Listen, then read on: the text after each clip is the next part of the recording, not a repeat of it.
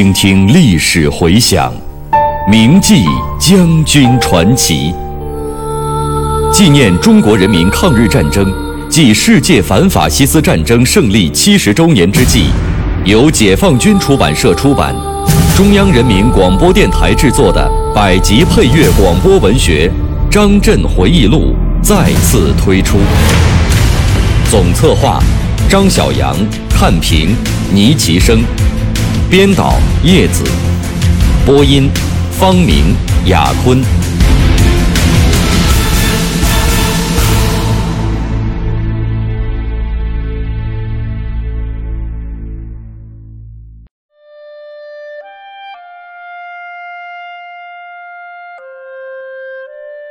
张震在葛洲坝工程指挥部工作的一年中，进入了水电建设这一全新的领域，学到了不少的新知识，结识了许多新朋友。他们严格的科学态度、严谨的工作作风、丰富的水利电力建设经验，都使张震受益匪浅。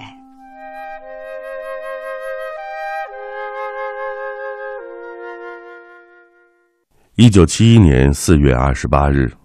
国务院业务组在听取了我们关于葛洲坝工程的三个方案的汇报之后，提出了两点原则要求：一是无论哪一个方案都必须保证航运与发电，要在保证航运条件下搞好水电；二是要研究淤塞的影响。汇报之后，搞方案的同志留在北京，根据会上讨论的意见继续研究修改方案，搞了十多天。后来一部分人员先行返回湖北组织有关试验，一半人员留京等候向周总理汇报，但是周总理实在太忙，安排不出时间，又委托先念同志两次听取我们的汇报。由于指挥部内部意见不统一，李副总理也不好马上敲定方案，便指示我们回去继续试验，而后再行决定。在北京期间，迎来了五一国际劳动节。节前，钱正英同志曾经问我是不是军区党委常委，因为按照中央的规定，大军区党委常委可以上天安门城楼参加焰火晚会。得知这一情况，我很高兴，又能见到许多老首长了。在天安门城楼上，我见到了陈毅副总理，几年没见，他消瘦多了。我很想立即上前打招呼，但看到很多中央领导同志都在和他说话，只好再等一会儿。谁知没过多久，他就匆匆离去。原来他病情很重，提前回医院了。我怎么也没有想到，这是和陈老总见的最后一面，竟然连句话都没说上，真乃憾事。我多么希望能够再看到他谈笑风生啊！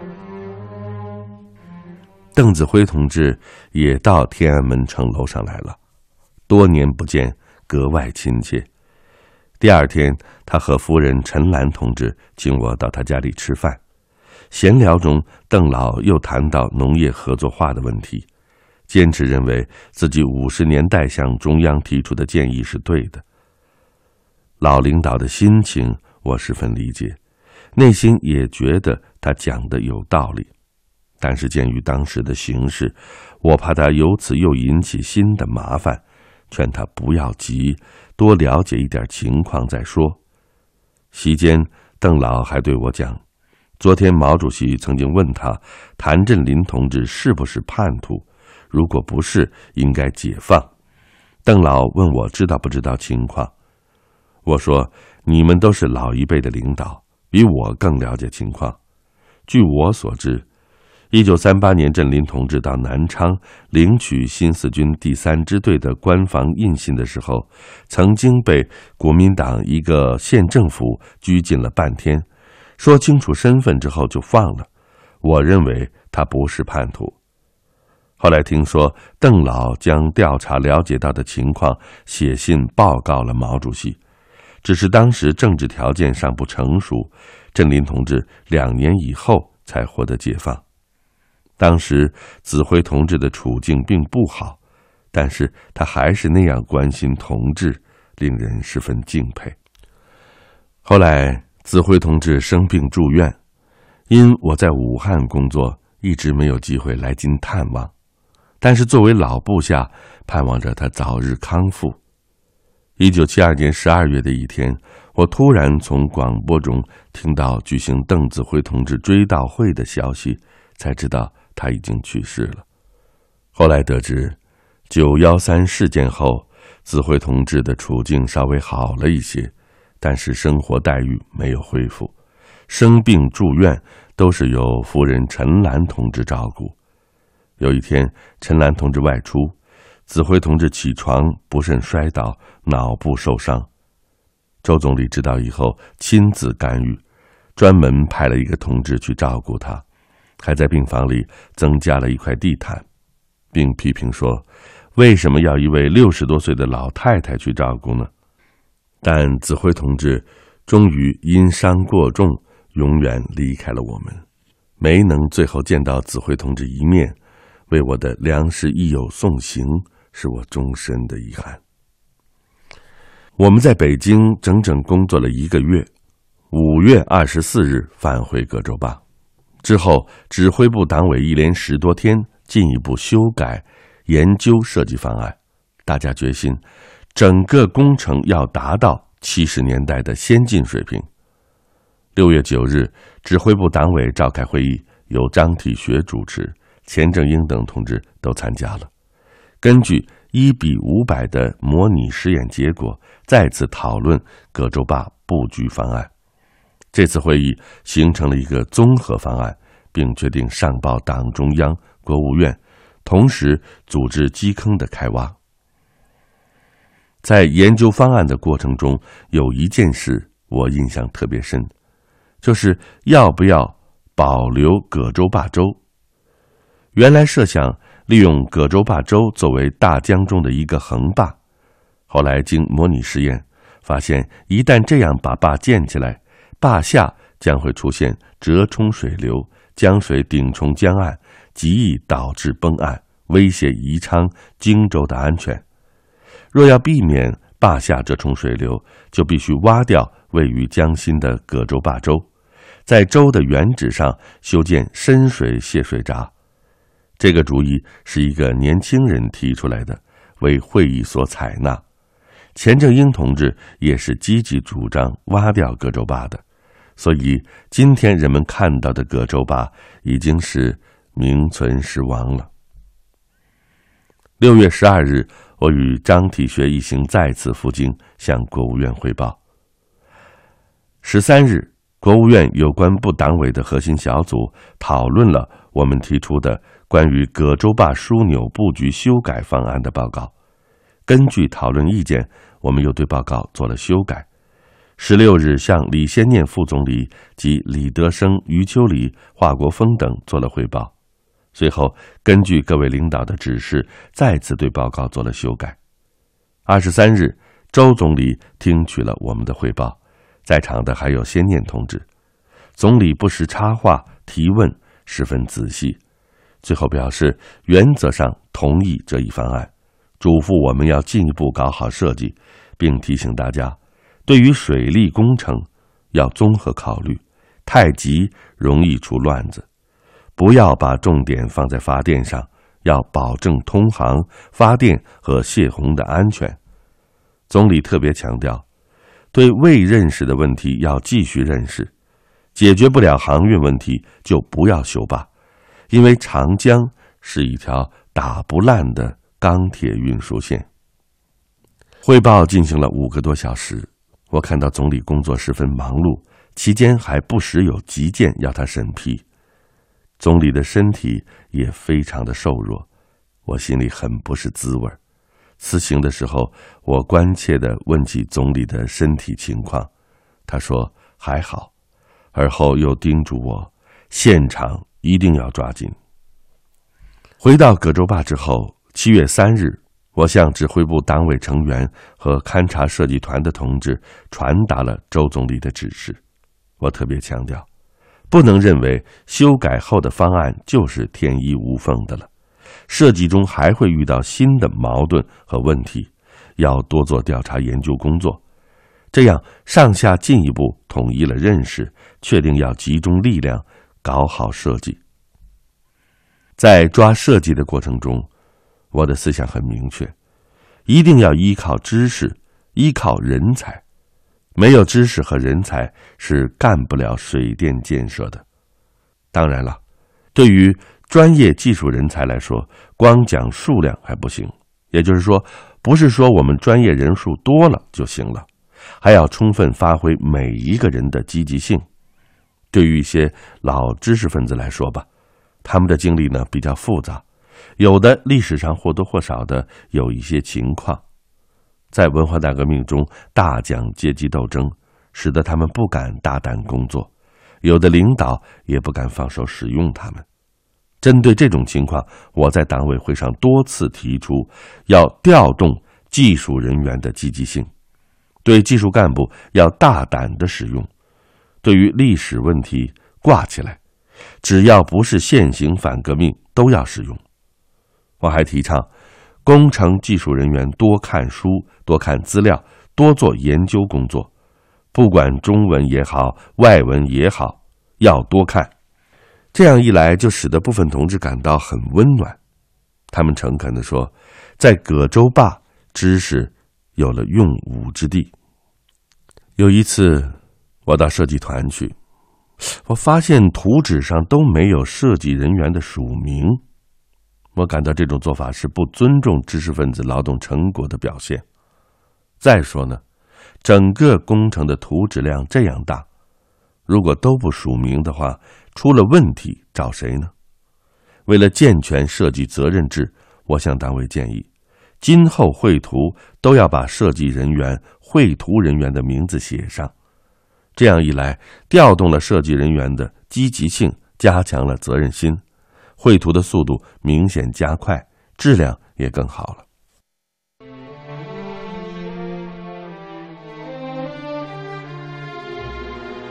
一位在逆境中磨练而沉思的将军的回忆，一首《江汉三部曲》的壮歌。今日欢呼孙大圣，只愿妖物又重来。他蹲点在武冈时的点点滴滴。我是王刚，我是蒲存昕，您正在收听的是《张震回忆录》第八章《江汉三部曲》，题记演播牟云，主讲人李野墨。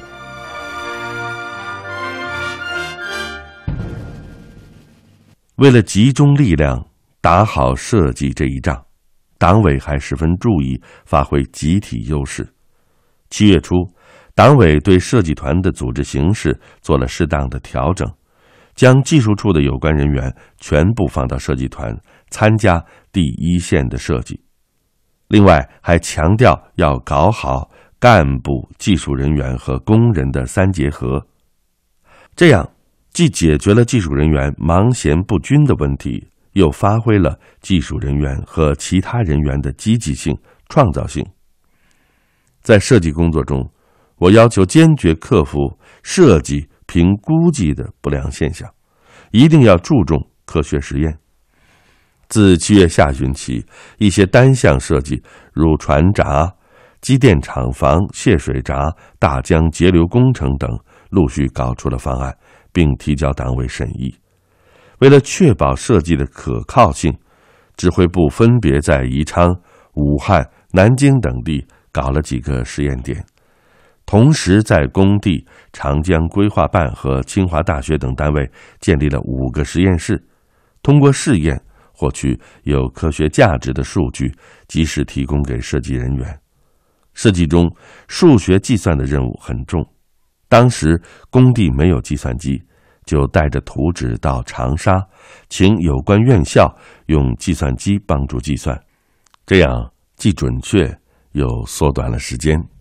由于采取了以上的措施，从第三季度开始，设计工作进度明显加快。勘测设计团用了不到一个月的时间，就拿出了初步设计。八月，国家建委组织国务院有关部门在现场召开葛洲坝枢纽初步设计现场审查会，又用了十多天时间听取汇报，进行论证审查。九月六日，武汉军区、湖北省革委会、国家建委、水电部、交通部、农林部、一机部、六机部等八个单位联名向国务院呈报了关于葛洲坝水利枢纽初步设计现场审查会情况报告。十二月份，根据国务院审查意见，又提出了修改方案。在研究大坝方案的时候，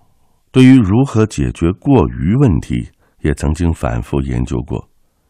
长江里的中华鲟鱼是国家一类野生保护动物，为了它的繁衍，开始曾经考虑修建专门的鱼道，但是在最后确定方案时，鉴于对中华鲟鱼的习性不清楚，坝下水流和泥沙情况复杂，难以找到鲟鱼过坝的位置，就没有专门修建鱼道，只是确定在下游建立产卵场，进行人工孵化的研究。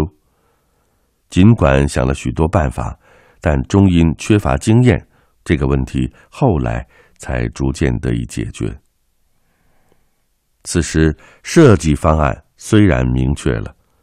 但是对于长江水利建设规律的认识还远远不够。正像毛主席当年批示中所预料的那样，后来在设计施工中又遇到了一些新问题，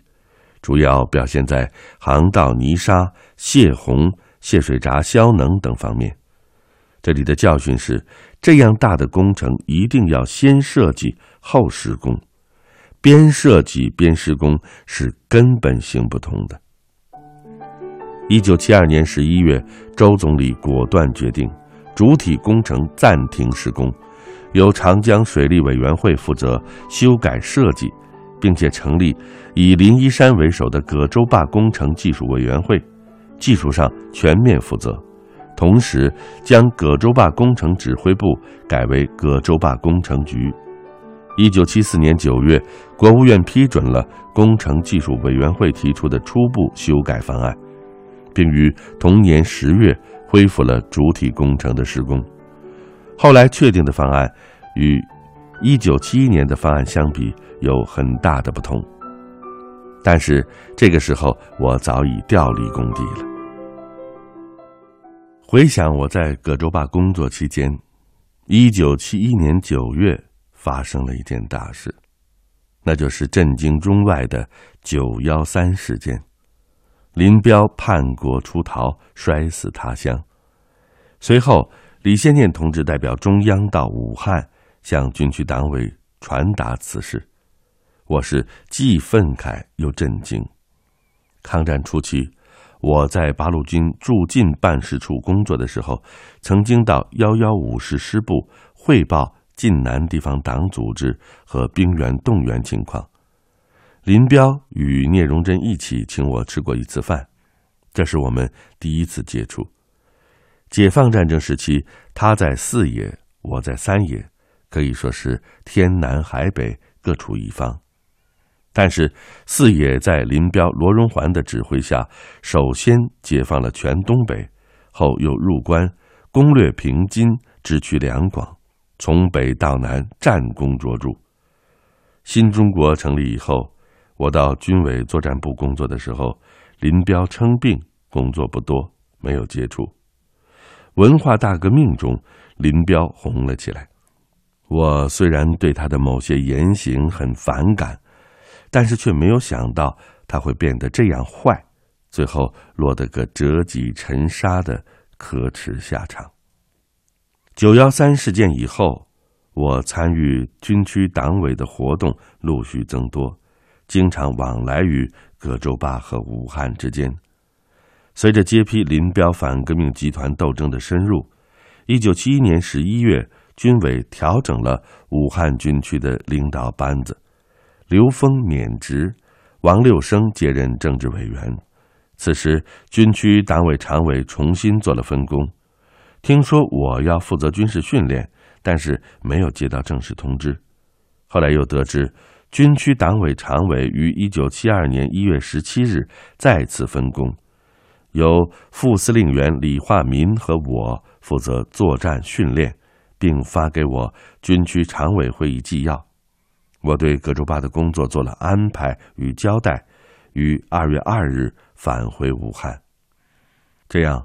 我在葛洲坝工程指挥部整整工作了一年。在这一年中，进入了水电建设这一全新的领域，学到了不少新知识，结识了很多新朋友。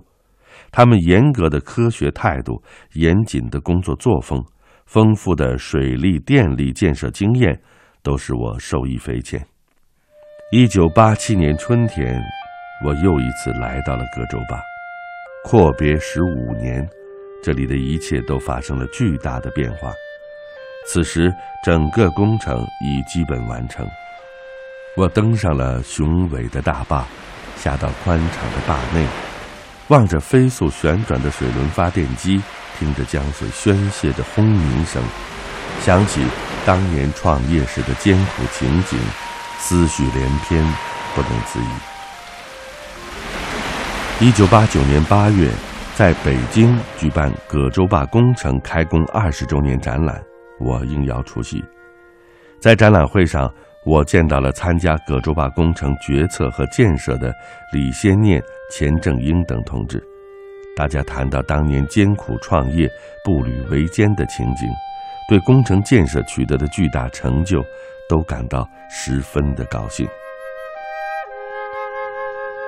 我从葛洲坝回到武昌，依然住在军区第四招待所，休息多日，却无人告诉我干什么。我多次约军区主要领导面谈，也一直未能如愿。我很纳闷，不得其解。过了一段时间，我才知道，因为两位一把手意见不一致，其中的一位不想让我回军区工作，要改变军区党委集体的决定，因此在常委会上引起争论，认识统一不起来，就将我搁置在一边。无奈之中，我于二月二十九日给曾思玉、王六生两同志写了一封信，并请他们转呈军委叶剑英副主席。在信上，我请求给我半年时间，学习中央规定的马列六本书和毛主席有关著作，同时考虑到军区党委已经对我的工作做了新的分工，葛洲坝工程的工作也已做了交接，我请求正式解除在葛洲坝工程指挥部的兼职。信送出之后，我一面抓紧看书学习，一面在等待工作。直到四月十日，在军区的一次常委会上，获悉葛洲坝工程指挥部领导班子已经做了调整，正式明确我不再兼任葛洲坝工程指挥部的政委。后来得悉，周总理曾经指出不应该派我做这项工作，总理对我的关心让我十分感激。